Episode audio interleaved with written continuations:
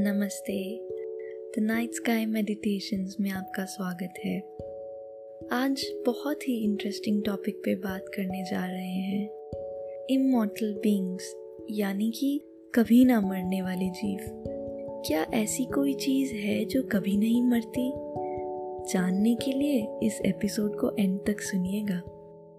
Albert Einstein कहते हैं energy can never be created no destroyed यानी कि एनर्जी या फिर ऊर्जा कभी पैदा नहीं होती और ना ही कभी खत्म होती है। एनर्जी सिर्फ़ एक फॉर्म से दूसरे फॉर्म में कन्वर्ट हो सकती है। और यूनिवर्स में जितनी टोटल अमाउंट ऑफ़ ऊर्जा है, वो हमेशा उतनी ही रहेगी।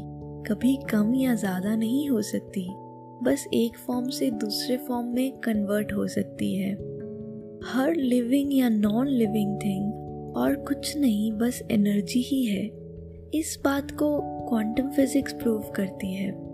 हम देखते हैं इस दुनिया में हर चीज़ मॉलिक्यूल्स से बनी है और मॉलिक्यूल्स एटम्स से बने हैं और एटम्स प्रोटॉन्स इलेक्ट्रॉन्स न्यूट्रॉन्स से बने हैं और प्रोटॉन्स और न्यूट्रॉन्स क्वार्क्स से बने हैं। और स्ट्रिंग थ्योरी ये सजेस्ट करता है कि इलेक्ट्रॉन्स और क्वार्क्स और कुछ नहीं है, बस वाइब्रेट हो रही एनर्जी के लूप से ही बने हैं। तो इस हिसाब से दुनिया में हर चीज़ वाइब्रेट हो रही एनर्जी से ही बनी है। आप, मैं या दुनिया की कोई भी चीज़, कोई भी इंसान एक एनर्जी फ़ील्ड ही है।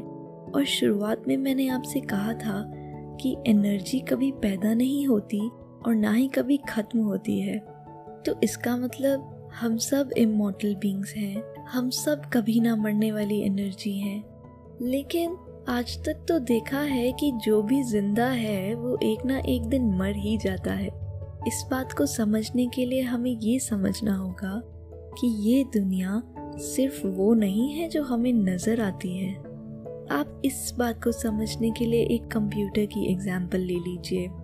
एक कंप्यूटर को कंप्लीट होने के लिए हार्डवेयर और सॉफ्टवेयर दोनों की ज़रूरत होती है।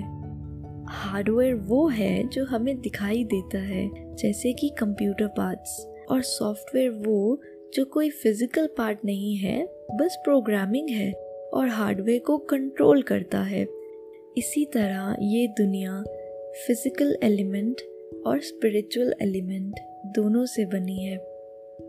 फ़िज़िकल एलिमेंट में वो आ जाता है जो नेचर के पाँच तत्वों से बना है, जो हम देख पा रहे हैं। आपकी बॉडी पेड़, पौधे, हर नेचुरल या मैन मेड चीज़ फ़िज़िकल एलिमेंट का ही पार्ट है।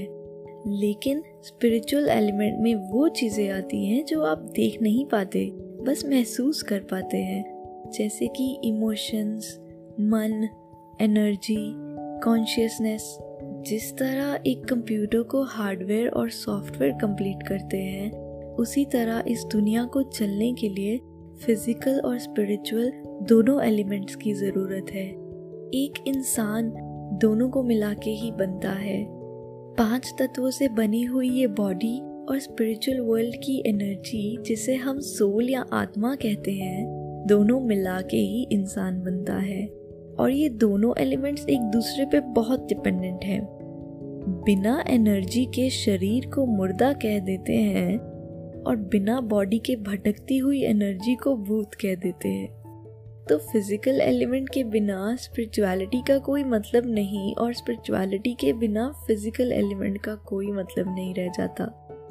तो दोनों को मिला के ही इंसान कंप्लीट होता है। लेकिन इसमें समझने वाली बात यह है कि आप सिर्फ़ फ़िज़िकल एलिमेंट यानी कि सिर्फ़ बॉडी नहीं है। आप इस शरीर को चलाने वाले स्पिरिचुअल एलिमेंट से बिलोंग करते हैं। आप वो ऊर्जा है जिसका वजूद इस यूनिवर्स में हमेशा रहेगा, जो यूनिवर्स के टोटल अमाउंट ऑफ़ एनर्जी में हमेशा काउंट होगा। जिसका वजूद शरीर के पैदा होने से पहले भी था और शरीर के मर जाने के बाद भी रहेगा।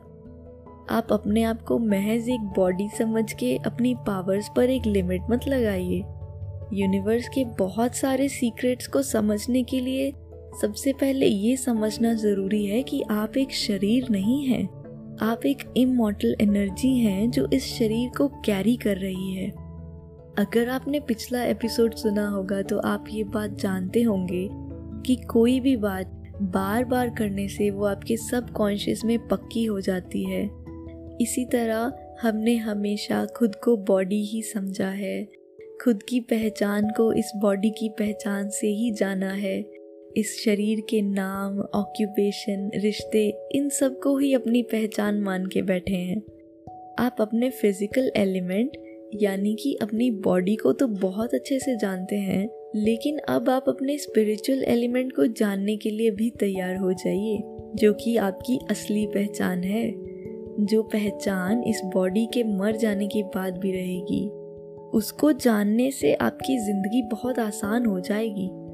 आप अपनी ज़िंदगी को एक अलग नज़रिए से देखने लग जाएँगे। आपकी ज़िंदगी में जो भी प्रॉब्लम्स आ रही हैं, वो क्यों आ रही हैं और उन्हें कैसे हल करना है, ये आपको आसानी से समझ आ जाएगा। अगले एपिसोड में हम एक गाइडेड मेडिटेशन का एक्सपीरियंस करेंगे।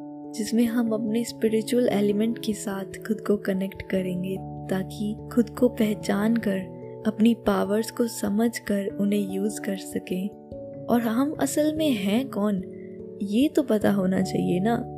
तो ये जानने के लिए आप जुड़े रहिए इस चैनल के साथ। हम आगे बहुत सारी बातें डिस्कस करेंगे।